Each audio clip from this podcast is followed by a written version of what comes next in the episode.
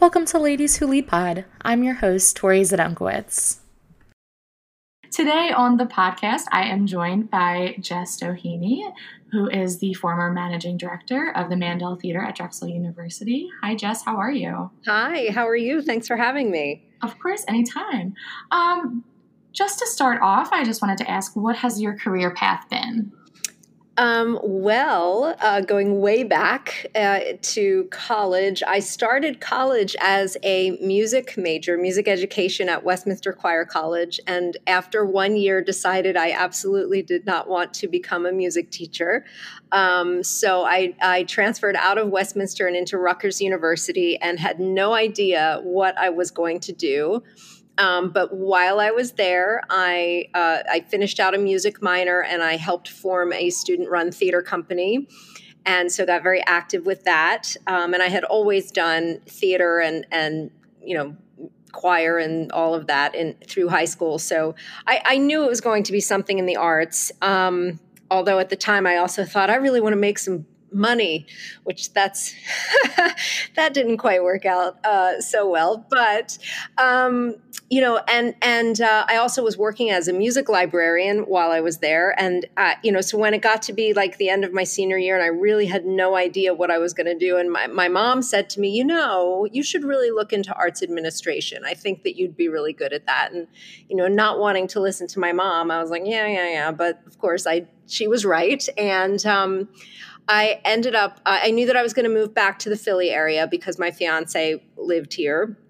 Um, and so I was looking at theater, introductory level theater jobs in Philadelphia, and I came across the, the apprenticeship at the Walnut. And it really actually seemed like the perfect thing for me. Um, as a next step for uh, what I had already been doing at the student run theater company um, in college. So I became the general management apprentice there. And um, and then I just sort of never left for a while. Uh, the the person that I was working directly under um, told me at the end of my year that he would be leaving, and he was going to recommend me to replace him. And so I ended up working there for uh, about 12 years and as the, the company manager and the assistant to the managing director. And you know for this large size organization it is they don't have a huge staff. So so working in that office i really really just got a hands-on education in a lot of stuff. Um, all of the union contracts and negotiations and budgeting and uh, they don't have an HR department, so we sort of were the de facto HR and um, event planning and all sort of weird side projects like making a photo history book about the theater, which was super fun. Um, and and I got to teach for their theater school and I got to understudy for their productions and you know just sort of anything and everything that my heart wanted to do. Um, and, and, it was great and and um, you know made a lot of really key relationships um, right out of college and um, you know, got to really network within the Philly theater community. So that was awesome. And then, you know, after more than a decade there, I decided it was it was time for me to kind of expand, um, but there was just no opportunity for growth. Um, so I spent a very short period of time as an executive director at a small um, performing arts center in South Jersey. I was only there for eight months and realized after about the first month that I didn't want to be there anymore. so quickly decided I needed to come back to Philadelphia. I really wanted to come back to a place that uh, had some experience. This place was brand new and and uh, didn't care for their board very much. So um, came back and was the general manager at Lantern Theater Company for a couple of seasons, which was awesome. Um, and again, just great opportunity to network and make some really lifelong relationships um, from that. Uh, and then, you know, after after a few years of that, I really felt like I needed to look for something. Um, you know, I had a couple of kids at that time and wanted something with a little bit more, st- not stability necessarily, but you know, some benefits and some some security for my family. So. Um, under the wise advice of a dear friend, because I was really struggling with like leaving theater, um, he said, You're not leaving theater. You can always do theater. You just may not be called the general manager of a theater company anymore, but you can always be a patron, a supporter, a Barrymore nominator, you know, a, a performer. Uh, and I said, oh, that's that's so true. So it was like a little mini identity crisis that I realized it was it was just me. I can continue to do all these things. So I transitioned to Drexel, not in the performing arts department at all. I was in the Office of Protocol and Special Events doing their financial management, which was uh, which was a great way to understand how university operates because that was a whole new world to me, and I really didn't know like how many different colleges and schools and how everything sort of was interconnected, and and um, so that was a really great way for me to just understand that and also to be at a place with a huge budget and a huge number of people. I've never worked at a place so large. Um, and after a short period of time in that office, a position happened to open up within performing arts. And I sort of, you know, uh, made some, I had already um, a great relationship with Nick, the, the director of theater there. And um, we had known each other for years from the Walnut, and he sort of told me about this, and and he got me involved as an adjunct professor for him, and so made my way in, and it was terrific. It was a really great move, um, and I did that for a few years. And while I was there, I also decided I was going to get my master's degree, and I, I got a master's in legal studies with a concentration in human resources compliance. And you know, it was sort of like the pandemic happened, and I was no longer commuting into West Philadelphia, which was really kind of nice.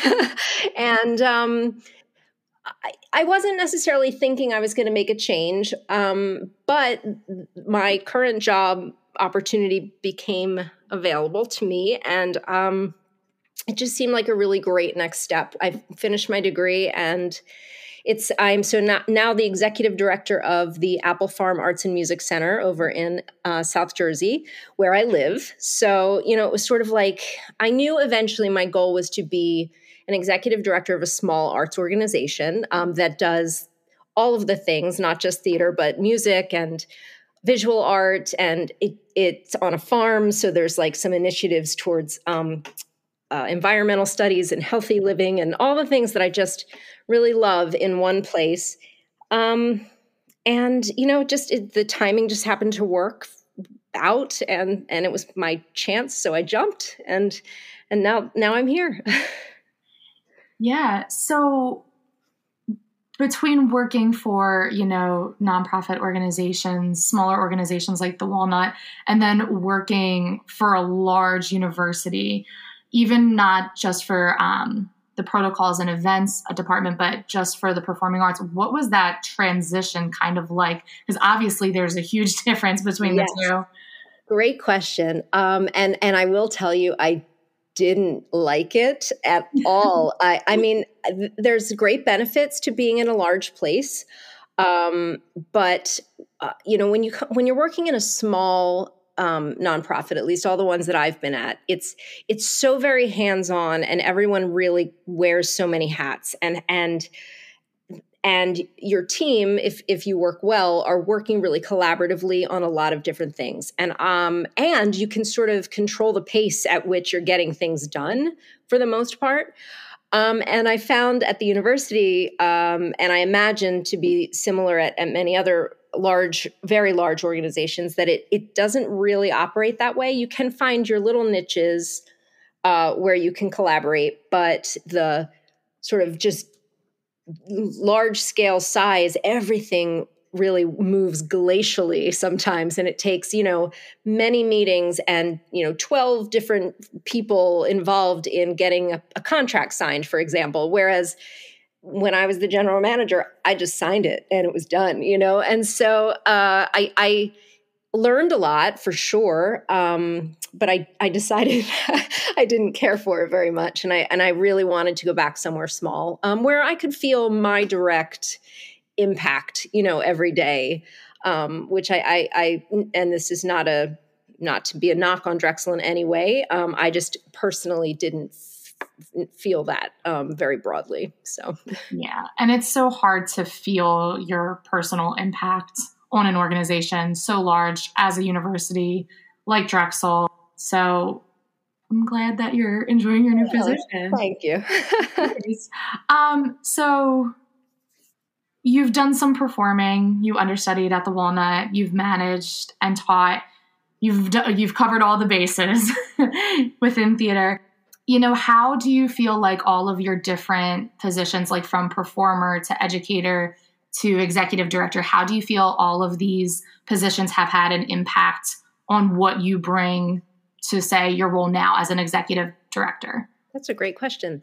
Um, i think uh, and it, i hope this is something th- uh, that came through when i was teaching. I, I think that um, it's to anyone's advantage to have a broad understanding of all the moving parts that go into making something happen. And certainly for theater, you know, uh, many people see what happens on stage, but they have no idea what's going on underneath in terms of the what the rehearsal process was like or who, what the stage managers are doing they are lifesavers right um, you know how many people had to sew those costumes or or build the props that are there or you know the marketing team that had to and how far in advance they had to start working to put together all of this stuff that they're getting out. And so you know i i'm not i wouldn't consider myself an expert in any of that but i think that i've become familiar enough with and so many different areas of it that i have a good understanding of how they have to function together which so as an executive director i think makes me um, capable of being a good leader for a team of people to make sure that that they are communicating effectively that they are staying on track that we are thinking as a group about uh, the longer term vision and the immediate goals um, you know and then I, i'm definitely a person who's not afraid to say I know this is important, but I don't know enough about it to understand how to make it effective. That's your job. And I really, I like to think that I empower my team to to use their skills to to do that really well. So later on in your career, um, how have you found? We've talked about this before we started the recording. You know, finding the balance, work, life, everything else you're tackling? Um, you know, obviously a pretty loaded question, but how have you personally, you know, found balance? Uh, I don't know that I have, but I, I know that I am consciously working on it, um, which is a good thing. Um, I think it's interesting. I think the pandemic really, I know everybody says this, but I think it's certainly had an impact on me. Uh, slowing down and recognizing what it feels like to slow down because I it's not something that I'm generally good at doing. And my husband will say that too about me. He said, "You just you need to learn how to just sit down and relax." And I, I just I'm, I don't. Um, but being forced to do that sort of did make me reevaluate some things and and say, how can I better prioritize self-care and family time and how can i really put some boundaries between you know especially working from home or now you know working in this hybrid fashion that that everyone's doing it's very easy to just work all the time um, and i don't want to do that and it's interesting too i think um, getting the degree with in the HR compliance, um, human resources, and now sort of trying to apply some of that as a as a leader of the organization. I'm really trying hard to encourage my staff to hey, make sure you're eating lunch. Hey, make sure you leave at the end of the day. You don't have to stay. Or, hey, yes, we are going to make um, flexible schedules for everyone. We don't have to do all the same thing or, you know, all be in the office at the same time. And in my trying to do that for other people, I, it is like a constant reminder to myself to also do that. So I, I think that's how I'm trying to, to think through it. Um, I'm not always great, you know, but I've gotten better. And, uh, you know, I just also think, and I've said this before too, but eh, not that that the arts and the theater and what we are doing isn't supremely valuable. It certainly is, especially I think now. Um, but at at the end of the day, you know, we if if someone walks away and and something wasn't finished it's okay you know it wasn't the it wasn't the cure to cancer that we were like leaving on the table and walking away from we we can come back tomorrow and and and st- I think still um, fulfill what we need to be doing. Yeah, and I think the pandemic has had you know forced a lot of people to kind of just like take a step back and like slow down and really you know think about the impact of what they're doing. Really take a step back and think about you know am I re- am I making my job my life or do I still have a life outside of it? And Absolutely. I think and I think that's such an important discussion that especially in the arts, that people have been having. Yeah. I was going to say this, and I know it's it's been such a big conversation, like the ten out of twelves, and the schedule that you know, twenty years ago when I when I entered this field out of college, you know, the expectation is you put in your time. That's what you do. And it's evenings and it's weekends and it's, you know, and and it's a very social sort of environment. And so, you know, it's fun. And and I, I will say that uh, you know, I was obviously a different person when I was 20, 25 and you know, and then when you have a family and and it, it not even necessarily because you have a family but for me that would that was sort of like a marker of change in terms of how i couldn't schedule my time. I'm not going to be available um, you know on the evenings and the weekends all the time and nor did i want to be um, and and now that i probably could be again i don't i still don't want to be. You know like i've come to realize like no it's okay to to leave the office at the end of the day and and go and watch my kid play basketball or go have dinner with a friend that is not a work meeting you know and and that those things are really important um, just to being able to go in the next morning and and start fresh and feel revived um, yeah and i think the industry is starting to recognize that it's starting to shift um, mm-hmm. but i think it has a ways to go still yeah it definitely has a ways to go and i think it's really important that you mentioned like the social aspect of theater because it's so hard i i think it's very hard in the arts to kind of separate your work life balance because when i feel like people in the arts maybe more so than other industries are extremely passionate about what they're doing because it's been in their lives for so long. And i think when you add in the fact that you know so many of your friends are coming in to see a show like even if you're you know working the administration end but you're working a show like it's hard to kind of separate the two almost. Absolutely. And it's funny too because i think sometimes uh, and this definitely happened to me uh, a little bit is you almost get burned out on on the art a little bit too yeah. because it really is it's like it is where your life is it's where your friends are you're spending all your time but also then you're like uh, you know i I don't know if you lose the enjoyment of it or you know I there was a long time when I could not go to the theater and and sit in an audience and watch a show without thinking like oh man, how much are they paying for like that number of crew to move the set right there? And like I could not just sit back and enjoy the show. I was always thinking about it from the perspective of what my job would have been affiliated with the show. And it really took away a lot of the pleasure. And it's I attended a show back in December with someone who's a non theater person. Like we did theater in high school, but now, you know, she followed other passions. She's um, in engineering. Mm-hmm. And it's almost very refreshing attending a show with someone who isn't directly involved in the industry yes. because, you know, they're not thinking about like, you know, you know who who's being paid what how did they make this happen they're like wasn't that an incredible like end of act one yeah. like they're just like absolutely amazed with how it comes together and not with you know the bits and pieces of it like from the business perspective. Right right exactly. Yeah i agree. It is it is a it is a it is a pleasure to to try to see it through the eye the outside eye and re- yeah. reminded of the magic which we definitely can lose sight of. Yeah. Exactly. Um, so something that we've talked about when I was in your class was gender equity within theater within the performing arts.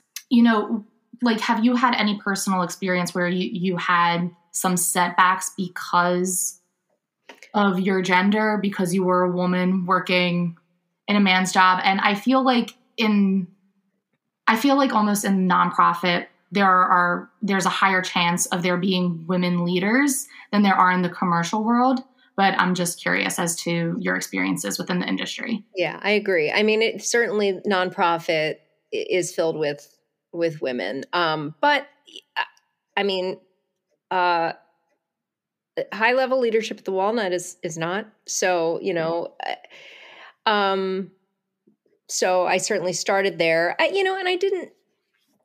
I was, I think, too new at that time to really recognize. You know, uh, I think over the course of, of 12 years, things shifted in my perceptions. Um, but I, I, will tell you a, a very specific experience after I left the Walnut and I went to that next job, that short lived next job, um, where I, I did not care for the folks um, that I was working for the board. Um, and very specifically, uh, you know, I, I kind of got there and discovered all sorts of financial issues and and things that clearly I wasn't aware of before I went, or I wouldn't have taken the job. But you know, I started to question things, and uh, I basically was told, "Don't you worry your pretty little head about that." And I was like, "I'm sorry, what? I'm I'm I'm the executive director here. It is my job to." You know be concerned with these things and i you know but it was it was literally the pretty little head comment that was so sexist and I think that was my my first personal real experience with that, um, and I couldn't believe it. I didn't even really know how to respond, to be honest with you, because I just had never been talked to that way. Um, I I'm fortunate, I think, that I haven't had too many experiences um, where I've where I've otherwise felt that way, um, and I think that I also work pretty hard to assert myself. Um, maybe so that upfront people don't feel that they can speak to me that way because that uh, that was just so negative you know um, but I, but I think it's it's very true. Um, not just in theater. I think I think pay equity is an issue in a lot of. I think higher education is an area where it is a big issue, um, and you know I, I, my my best way that I feel like I can personally change that is to be a a woman in power and to make decisions for other people who work for me that reflect um, you know my my value or my values that people should should be paid um, you know equitably for their work. And i'm you know i'm proud to say i feel that i'm doing that um, you know and i think transparency is also a huge part of that which uh, eh, i mean many many industries but certainly theater industry is you know needs needs to change and everyone should should be more transparent and i think that will help. Um, i think when you're not hiding it it's a lot harder to make an excuse for it yeah definitely and i feel like specifically within commercial theater you know there's been a reckoning um, gender equity race equity um, you know and how theater owners, theater producers are making it a point to cover up the way that they do things for very specific reasons because if it was out in the open, it would be very clear that their practices were wrong and that they wouldn't be able to get away with it. Yeah, absolutely. Yeah. Um, and so I think it's it's good to call people out on it when they're not mm-hmm. doing it. And for those yeah. of us that believe it's important, we need to get ourselves into the positions where we can we can show, yes, you can operate this way. It's possible. Yeah. All right. And one last question that I have for you that I've been asking all of my guests. What do you love about what you do? And or maybe like what keeps you going specifically within the arts? Yeah. I well, you know, going back to a little bit of what we talked about earlier, um, when you when you can see the impact that your artistic creation, I don't want to say product, that devalues it, has on someone else, it, it it's meaningful, and it could be just the opportunity for people to come together in a way that is unique, where they can sit in a theater together and, and be moved by the storytelling together even if they've not met each other but they're sharing that experience is so incredible. And i know i mean not to bring it back to the pandemic again but i, I know that that's what eh, i think eh, everyone was missing it so much. And and it's and you started to really like recognize it was just didn't matter what you were watching necessarily. It was the fact that you were there doing it together. And and you know, I think uh, you know where I work now is is very arts education focused, and we do a lot with youth. And I've always felt uh, that what the creative arts allow for people, but especially you can see it with children, to do to be to bring out of themselves and to just be who they are and and have fun and experiment with something new and learn and discover is it's just so important you know and and whether or not that kid is ever going to go on to be in a play or who cares? If they had this moment of uh, experimentation and creativity and they they learned something from it and they felt something from it and they discovered something within themselves from it. And I, I just that's what keeps me going you know and and most of what I do on a you know minute by minute, day by day basis is none of that stuff. It's all the you know the budgets and the contracts and the HR paperwork and the you know, but mm-hmm. it's being able to understand that because I can I can um, functionally manage an organization that's able to produce that. Like my role is important in bringing that to the to the world. So so that's what keeps me going. yeah. And I feel like we could also have you know a whole conversation about arts education. Like that is something we've discussed too, because you know those moments really are important, and those moments really change a kid's life. Oh, absolutely, yeah. absolutely. yeah. yeah. Well, thank you so much for joining me today. Thanks for having me. It was really nice to talk to you. And that's all for today's episode of Ladies Who Lead Pod. Thank you so much for tuning in.